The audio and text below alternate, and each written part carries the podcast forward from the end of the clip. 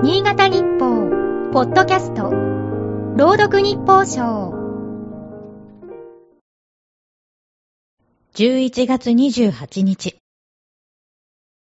自然保護を生涯訴え続けた作家の松下隆一さんに絵本という作品がある。ある冬の日、小包が私に届く。中身は桃太郎の絵本だった。最初私は、なんと平凡な絵本かと、不遜な思いを抱く。しかし、同封されていた手紙の差出人が、12年前に肺病で亡くなった親友とわかり、驚く。手紙にはこんな風に書かれていた。自分はもう長くないが、いずれ生まれるだろう君の子に絵本を送ろうと思い立った。その子が3歳になった頃に絵本が届くように手配した。親友の母が懸命に選んだのが桃太郎だった。絵本は12年の時を超えて届いた。そこに込められた親友の思いに私は胸を締め付けられる。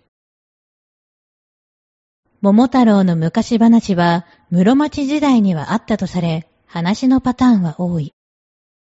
鬼を退治し、金銀財宝を持ち帰る。完全懲悪の展開が大半だ。明治以降、幾度も国定教科書に載ったこの話は、征伐の理由が曖昧で、宝物の分配もしない例が少なくない。富国強兵、海岸進出の国策も背景にあろう。芥川龍之介は1924年、野良仕事が嫌いな桃太郎が平和な鬼ヶ島を襲い、財宝を奪う風刺作品を書いた。30日は絵本の日。戦後、児童文学に影響を与えた瀬田定治の絵本論が発行された日だ。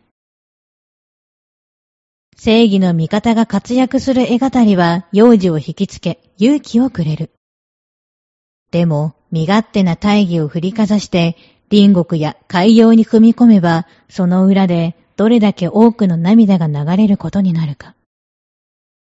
大人ならではの絵本の読み方も大切だ。今日の日報賞は FM 角田山、吉木ゆりが朗読しました。